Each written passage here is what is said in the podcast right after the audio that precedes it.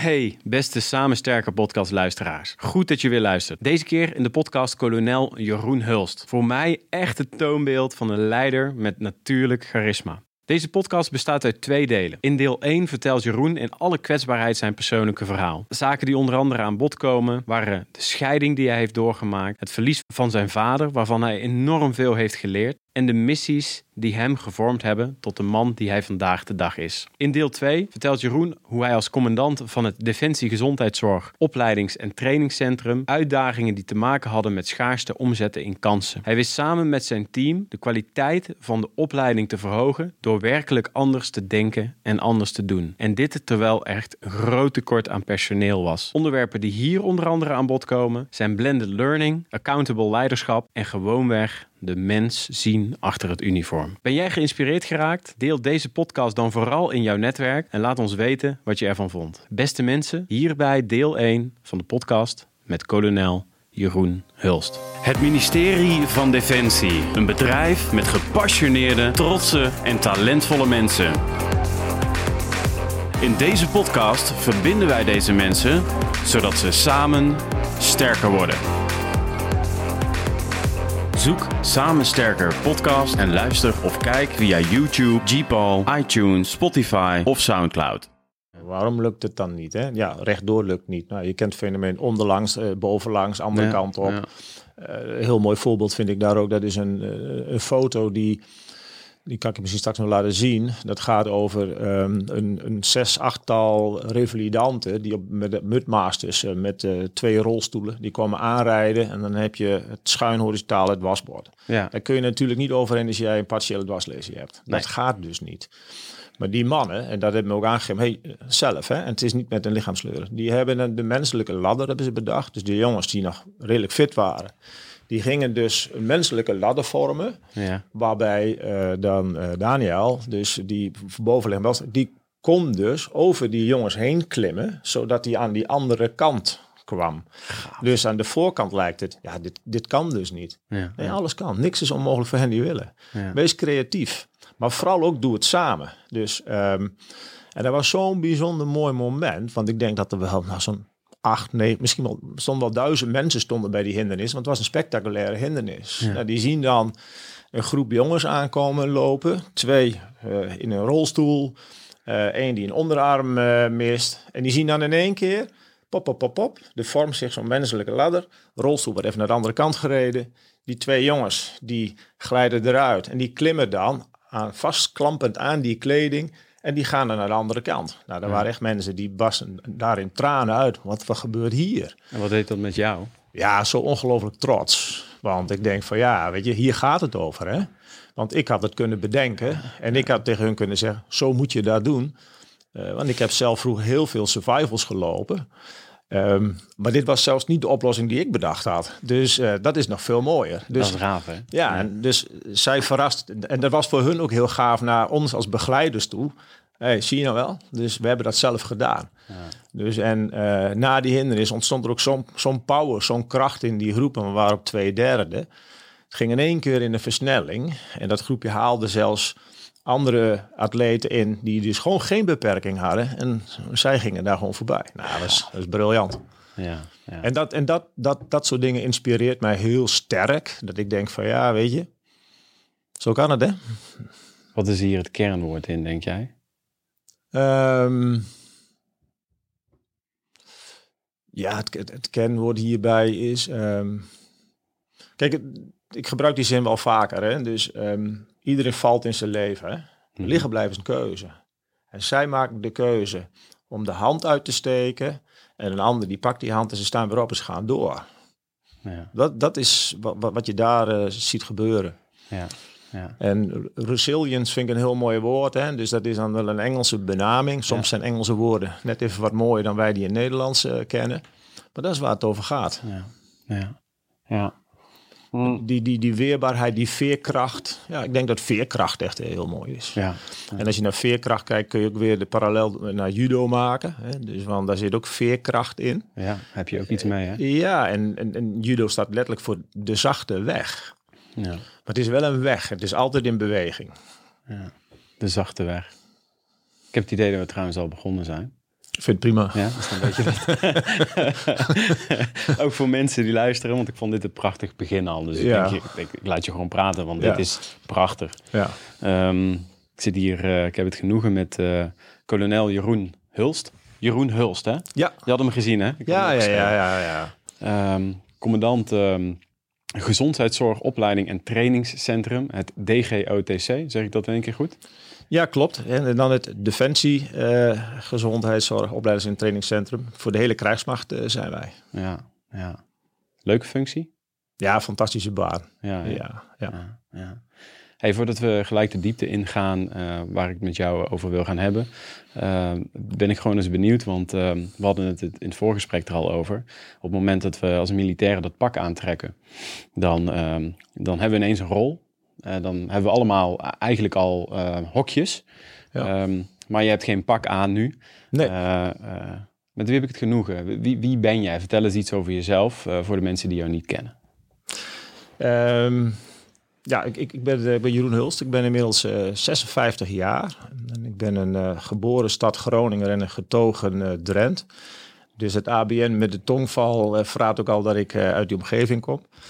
Eh, waarbij ik ook altijd eh, roep, ja, je moet nooit je roots verloochenen. Dat is niet waarom die tongval is, maar dat is wel ook een beetje wie ik ben. Ehm, eh, heel veel ehm, ja, vanuit mijn jeugd al met, met, met sport gedaan en met beweging gedaan. En vandaar ook altijd heel erg geïnteresseerd geweest zeg maar, in, in het team en mensen beter maken en daarin in begeleiden. En ehm, ja, zo ben ik ook op mijn negentiende dus bij Defensie terechtgekomen. De dienstplicht. En vanuit de dienstplicht ben ik eigenlijk naadloos overgestapt, zeg maar, eh, beroeps te worden. En ehm, ja, het grootste gedeelte van mijn militaire loopbaan heb ik bij de operationele eenheden eh, doorgebracht. En in de laatste jaren eh, commandant van het Militair Revalidatiecentrum geweest. Ook chef de mission van het Invictus team. En ja, nu dus commandant van het, van het DGOTC. Ja, ja. We, we, hebben het, eh, we hebben het ook over de weg. Hè. Je, je, je gaat als mens een, een, een weg. Ehm, en dit is de weg die je als militair bent gelopen. Ja, Ehm, dus deze vraag die ik nu ga stellen is, gaat daar een beetje tegen in. Maar als je een moment uit jouw carrière zou moeten benoemen, echt zo'n defining moment, dat je denkt van, hé, hey, daar ben ik gevormd. Wat is dat dan geweest? Eh, dat is echt wel bij, eh, de, bij de luchtmobiele brigade is dat geweest. In eh, mijn jonge pelotonscommandant een tijd. En ook op, tijdens mijn, mijn, mijn eerste missie. Ja, daar ben ik echt wel, wel, wel gevormd. Dan heb ik ook echt gezien dus, ehm, ja, wat het betekent om betekenisvol te kunnen zijn samen met je team. Om daar ook het verschil, verschil te maken. Ja, ja. En ehm, ja, dat is denk ik wel een van de momenten geweest waar ik zeg van ja, weet je, dus dit is wat ik wil en dit is wat, wat bij mij past en ehm, ja, wat ik wil blijven doen. Ja, mooi. En wat ben jij nog meer? Ehm, vader, ehm, getrouwd, samen met iemand? Wat, wat, wie heb ik nog meer tegenover mij zitten? Nou, eh, even weer, eh, ja, weer teruggaan. Hè. Eh, teruggaan. ehm, ik ben getrouwd geweest. Ik heb twee, twee fantastische kinderen. Ik heb een, een dochter, Vivian, die is eh 27, 28 moet ik zeggen, die, nu. Woont in Australië samen met haar vriend Bruce. Vivian is zes jaar terug, is ze naar Australië gegaan, het afronden van haar opleiding, om een halfjaartje weg te blijven. Alleen, eh, dat werd anderhalf jaar en ze kwam terug met eh Crocodile Dundee Jr., Bruce. En eh, eh, dat, was, fantastisch. Ehm, Ja. Maar wat, ja, wat, wat minder is, bij dit terugkomen in Nederland, ehm, werd ze ziek. En ze werd zieker en zieker. En uiteindelijk is bij haar dus Lyme gediagnosticeerd. Ze heeft chronisch Lyme. Ehm, dat betekent dat ze echt zorgbehoeftig is. En dat is ook wel een zorg die ik heb ook op afstand. Want eh, ja, dat gaat gewoon niet, niet goed. En eh, soms beter, soms ja, niet goed. En eh, ja, dat, dat houdt mij wel bezig. Dus als vader, dat je op afstand... Is toch het machteloze wat je daarbij voelt, ook naar het ziektebeeld. En daarnaast heb ik een, een zoon, Rutger. Eh, inmiddels 25. eh, een fantastische vent die dit jaar eh, ook weer naar Australië toe zou gaan. voor, voor, voor weer een jaartje backpacken. Ja, en helaas heeft de, de COVID-crisis daar even een streep doorgezet. Dus dat is, dat, is, dat is even uitgesteld. Ja. Uh, ik heb op dit moment een, uh, een super fijne relatie. Heb ik ook al een aantal jaren. Dus uh, met, met Carola. En, zij woont in Leiden en ik woon in de Drentse. Dus we hebben een beetje best of both worlds. Dus mm -hmm. de rust van Drenthe en de hectiek en het culturele van Leiden. Ja, ja. Mooi. Ja. Mooi verhaal en ook schrijnend wat je vertelt. Is dat ook waar um, um, dat hulpbehoevende en dat faciliterende bij jou vandaan komt? Um, uh, of zat dat er altijd al in bij het, het, stuk wat je net over jouw dochter bijvoorbeeld vertelde? Nou, kijk, vooral ook wat ik zelf, uh, zelf uh, heb, heb meegemaakt in, in, in mijn leven. Ik heb vrij hoog uh, tot aan Jong Oranje. En ik heb toen op 17-jarige leeftijd heb ik mijn been gebroken, mijn onderbeen, complexe beenbreuk. Ook met judo. Um, dat is niet goed gezet. Wat betekent dat andere, of een jaar later moest er opnieuw gebroken, plaat erin. Waardoor zeg maar, dat hele topsport was in één keer over en uit.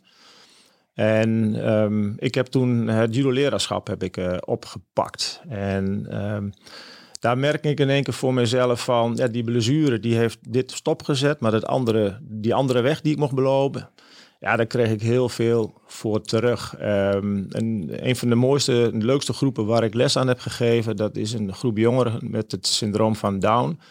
Ja, en, en daar heb ik ook gewoon gemerkt van, uh, hoe betekenisvol voor een ander kunt zijn. En hoe waardevol je ook voor een ander uh, kunt zijn.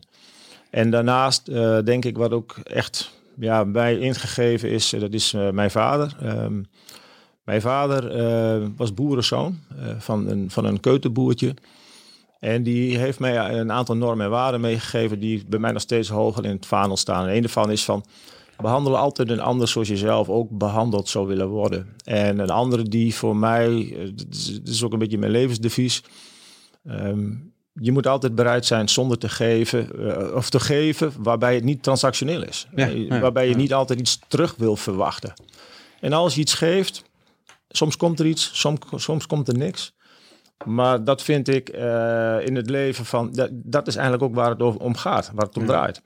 Ja, ja. Ja. ja je vertelde natuurlijk uh, in, in, het voorgesprek ook een stuk over jouw vader.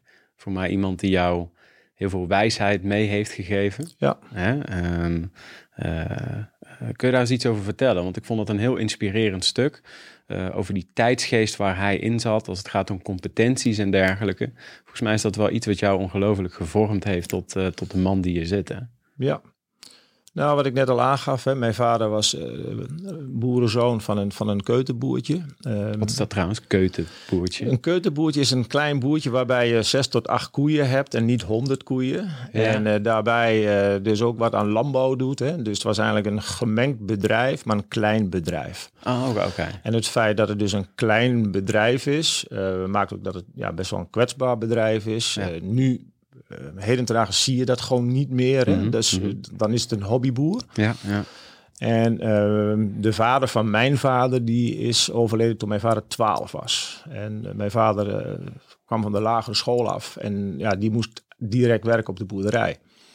En mijn vader is echt een self-made man die heel veel affiniteit had met machines. Dus, en ehm, daar was hij echt heel erg goed in, maar niet geschoold met diploma's.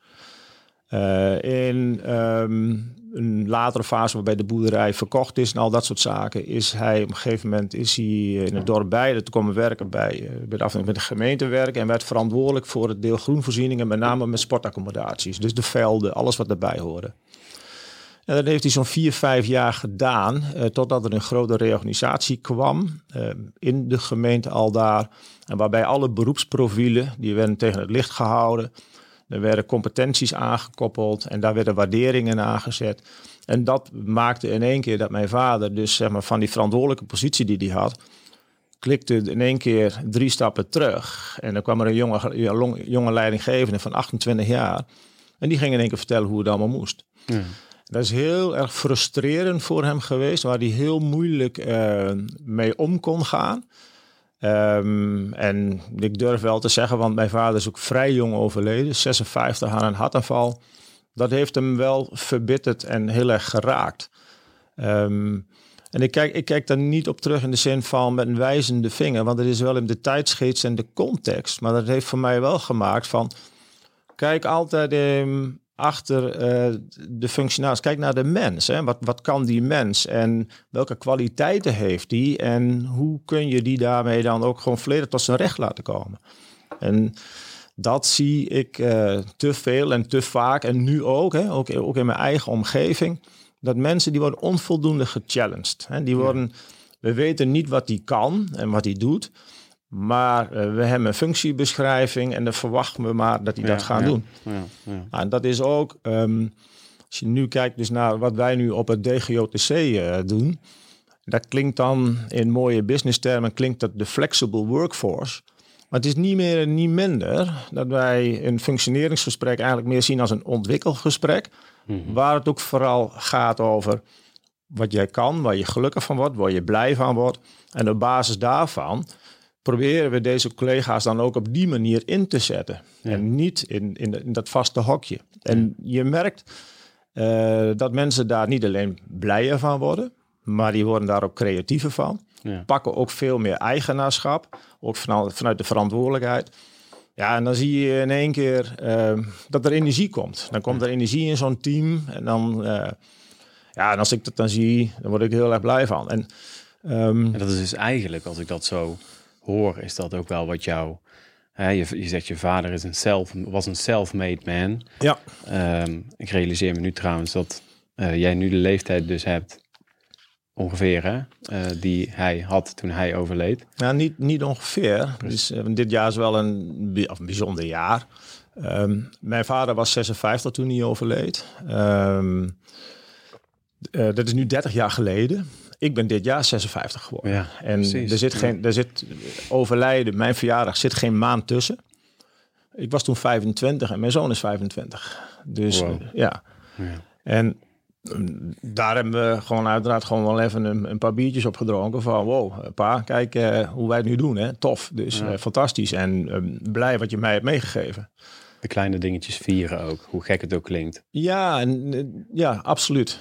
En ja. daar bracht mijn zoon ook nog weer even, even terug op, een, op een mooi moment. Want wat ik al geschetst heb, ik heb heel veel gejudo'd. En mijn ouders gingen altijd met mij mee. En ja, dat was vaak in het judopak op de achterbank met een paar boterhammen weer naar een toernooi of andere dingen. Ja.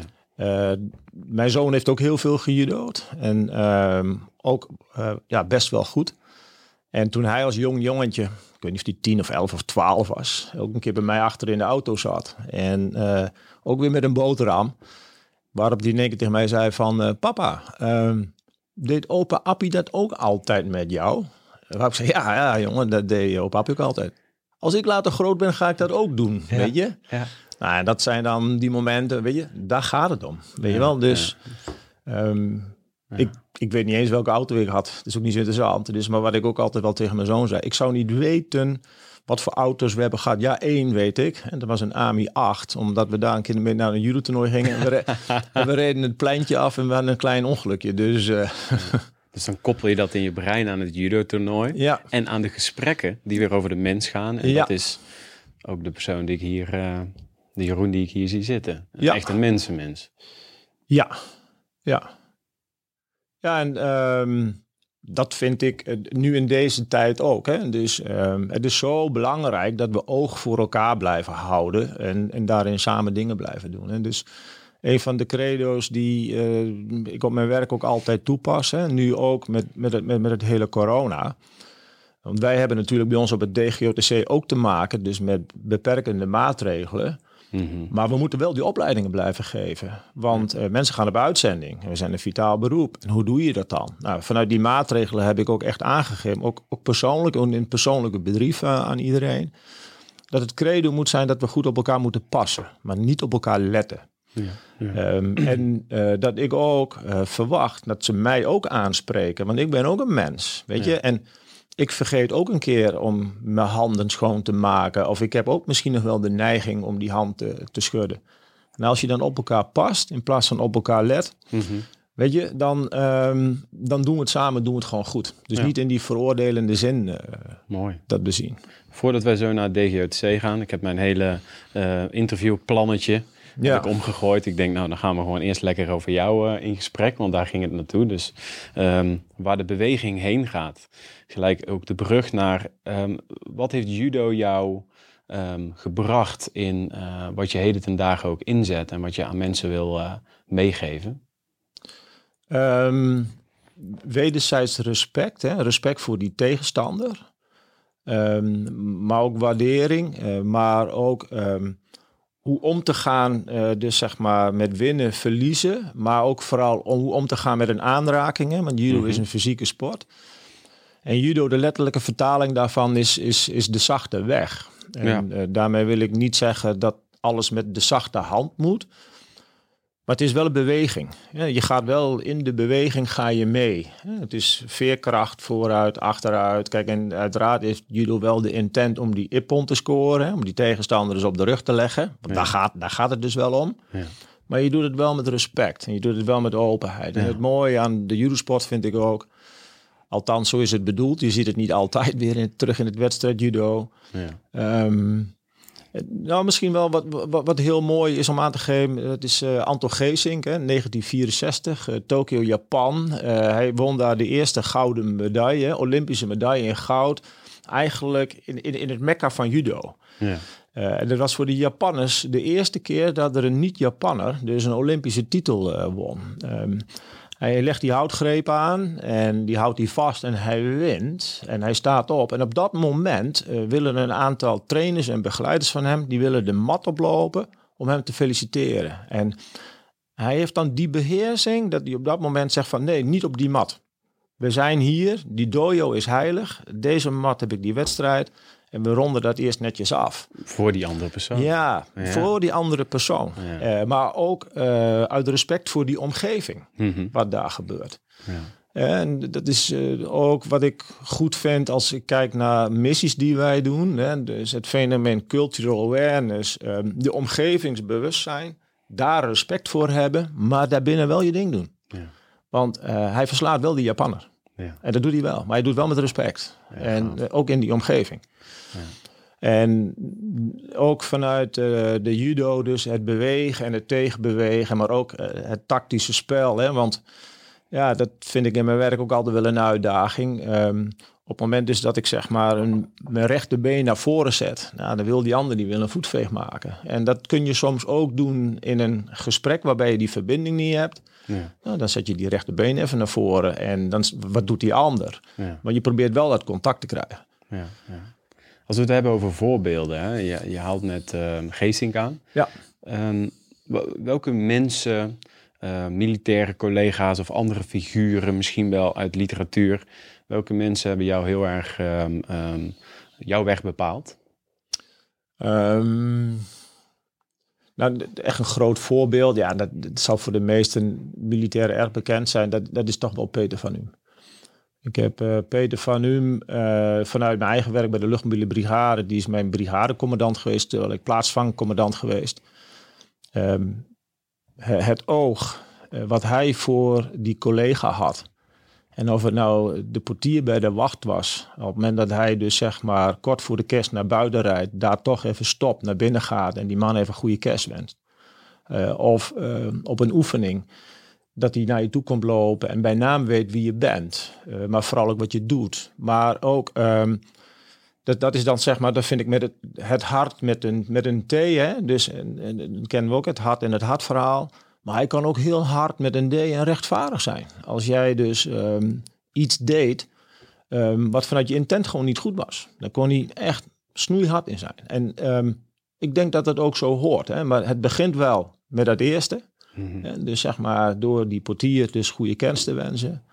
En daarna kun je hem ook op een andere manier aanspreken. Want je moet wel je ding doen binnen onze binnen Defensie. Ja, en als je de dingen niet goed doet, vind ik, nou, dan moet je erop aangesproken worden. Altijd in eerste instantie in de zin van het waarom. Hè? Hey, wat gebeurt hier? Kan ik je helpen? Wat is er gegaan? En uh, aan de andere kant moet je daar ook echt hard op kunnen reageren. Ik moet altijd denken aan die TED-talk van hem. I chose the gun. Ja.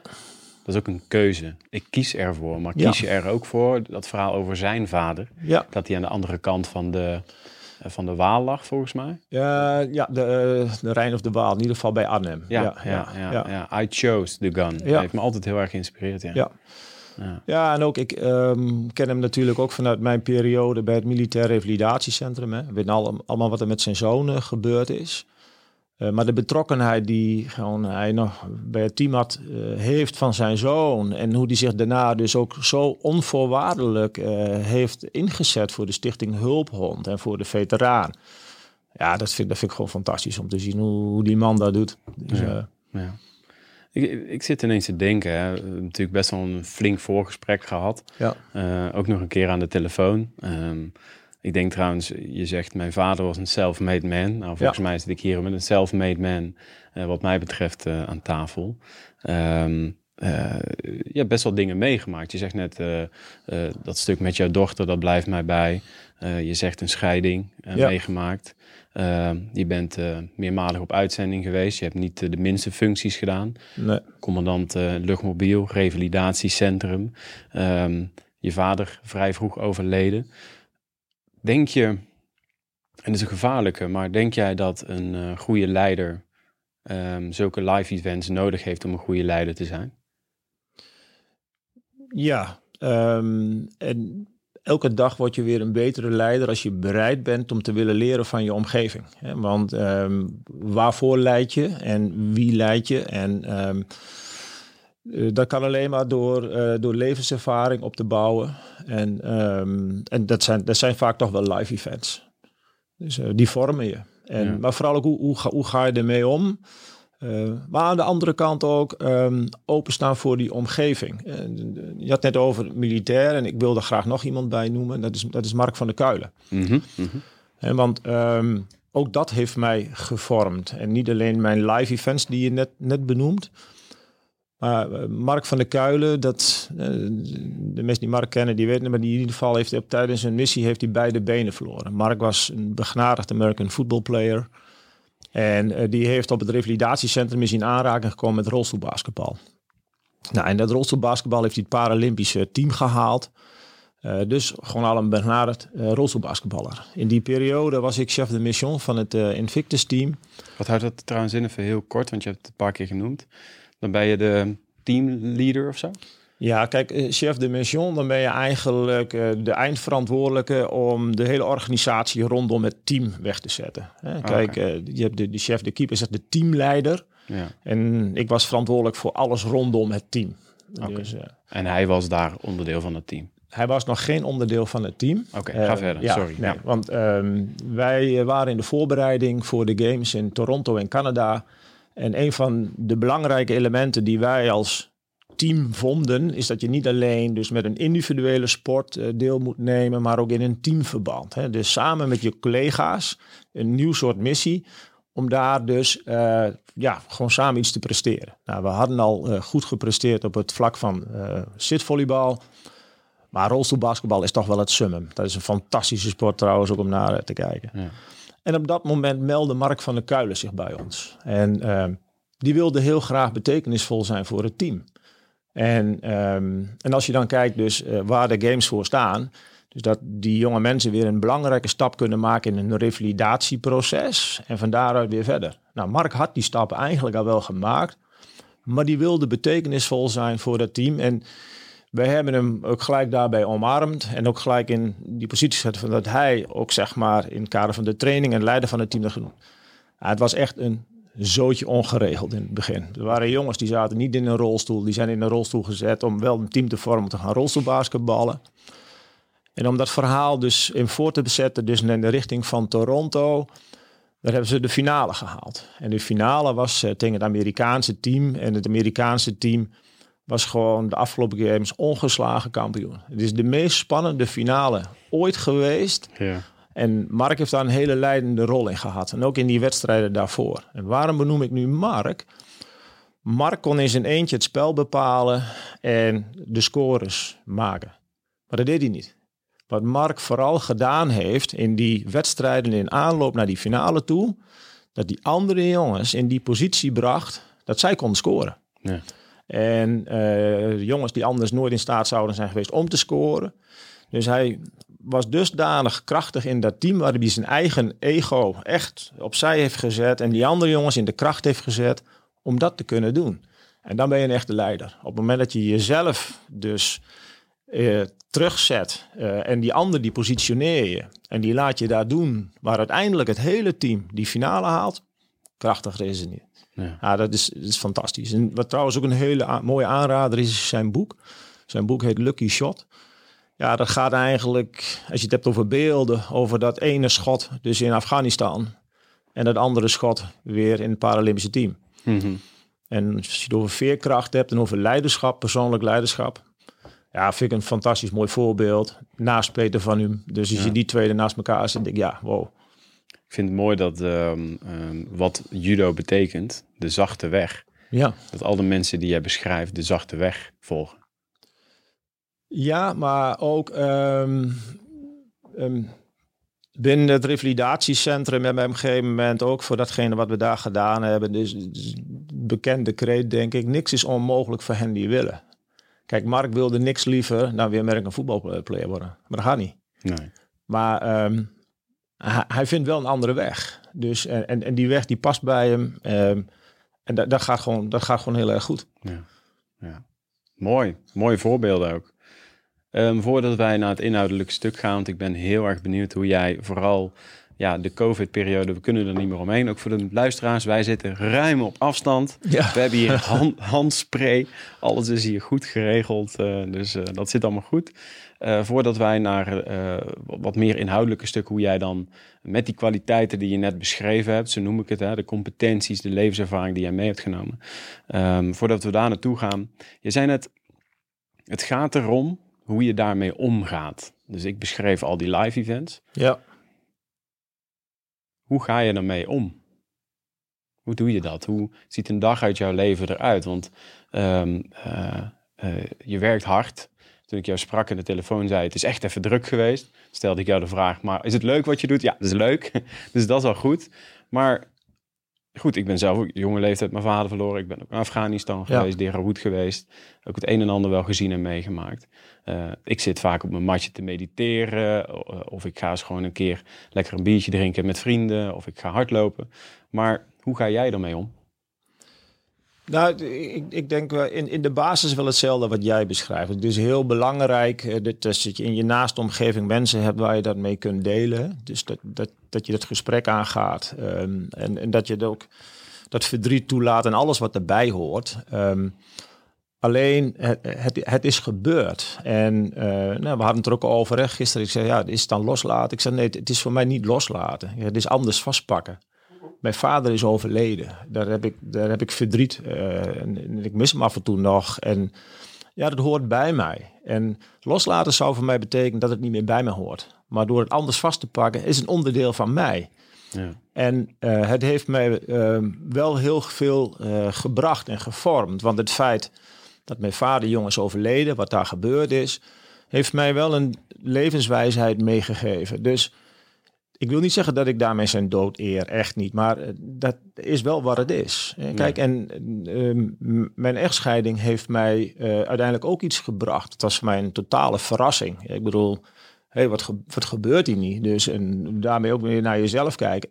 En uiteindelijk is het ook goed, want ook dat uh, hoort er weer bij. Um, ik heb in 2008 uh, heb ik mijn nek gebroken met judo. Een C1-fractuur. En ja, voor degene die weten wat C1 is, dat is je hoogste nekwervel. En als je die breekt en het is niet stabiel, dan heb je een hoge dwarslezen. Ja, dan is het ademen door een rietje en, en, en liggen. Nou, daar ben ik echt langs die, die, die, die, die, die klippen, die kliffen van die afgrond ben ik gegaan. Ik heb een aantal maanden heb ik dus, dus, dus ook echt plat gelegen. Ik verander dat niet. Maar als ik daarnaar kijk, denk ik van wow, weet je, Um, ik had geluk dat ik zo goed getraind was, anders had ik er nu niet gezeten. Hmm. Het heeft mij echt wel alleen maar een moment gebracht voor, voor stilstaan en van, wat ga ik dan nu doen? Ik heb op dat moment ook weer andere keuzes gemaakt in mijn leven uh, door dat moment. Dus hmm. um, ben ik blij dat ik mijn nek gebroken heb? Nee. Uh, heeft het me wat gebracht? Ja, absoluut. Ja. Um, ook in mijn relatie naar mijn dochter. Dat, die, die, die was daarvoor die was wat minder goed. Hè. Zij was uh, 17, 18 als ik het scherp heb. Um, nou, uh, puberend, vader, uh, gescheiden. dus dat liep niet. Maar wat daar gebeurt, heeft onze band wel weer heel erg geïntensiveerd. Ja. Dus dit soort dingen, met welke bril kijk je ernaar? Ja, en, ja, en, en, hoe, en hoe ga je ermee om? Ja. Dus samenvattend, heel moeilijk samen te vatten, maar ik doe een poging.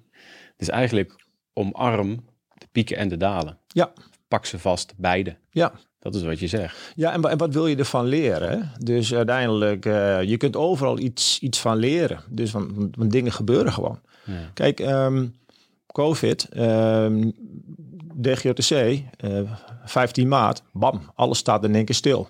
Ja. Um, maar we hebben wel besloten van, het, het, dit is dus zo. Ja, Wat ja. gaan we dan doen? Ja, ja. Nou, we hadden al een uh, roadmap onderwijsvernieuwing staan. Dus hebben we gezegd, daar gaan we gas op geven. Ja. Dus, uh, en, dat, en dat hebben we gedaan. Ja. Met als effect dus uh, dat wij dus nu binnen de COVID-maatregelen heel goed op die nieuwe manier van onderwijs, die we conform de roadmap eigenlijk over een jaar, anderhalf jaar zouden gaan uitrollen, dat doen we nu al. Ja, ja. Dus in, in alles zit wel iets positiefs. Ja, Alleen met welke bril kijk je ernaar? Hey, voordat wij helemaal die uh, inhoud ga, ingaan voor DGO, DGOTC, drink jij lekker even wat. Ik heb een um, cadeautje voor jou. Mm. Mm, cadeautjes. Nou, ja. dat de techniek gelijk werkt. Het is gelijk ook wel een bruggetje, um, denk ik, naar um, zeg het tweede gedeelte van, uh, van, van deze podcast. Um, ik heb eigenlijk hier op een papiertje opgeschreven: er was eens een uitdaging. Hè? Er was eens een, uh, een iets-situatie. En je had uitdagingen op jouw bordje. Er waren, zei in telefoongesprek, enorme wachtlijsten uh, voor geneeskundige opleidingen.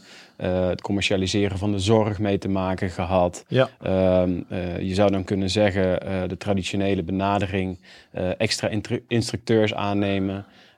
Leslokalen, nou dat kon allemaal niet, want er kwam ook nog eens COVID langs. En alle ja. standaarden, die zei hij, dateerden nog uit 2011. Ja. En toch was jij in staat, hè? je hebt net heel veel over jezelf verteld, om um, heel veel problemen, wil ik niet zeggen, zeg eventjes uitdagingen om te buigen in kansen. En um, ik heb hier een collega van jou, die jij heel goed kent. En die wil uh, jou even daarin toespreken. Dit was deel 1 van de podcast met kolonel Jeroen Hulst. Ben je nieuwsgierig geworden naar hoe hij invulling geeft aan zijn functie als commandant van het Defensie Gezondheids- en Trainingscentrum? Luister dan volgende week dinsdag naar deel 2 van deze podcast. Zoek Samen Sterker podcast en luister of kijk via YouTube, Gpal, iTunes, Spotify of Soundcloud.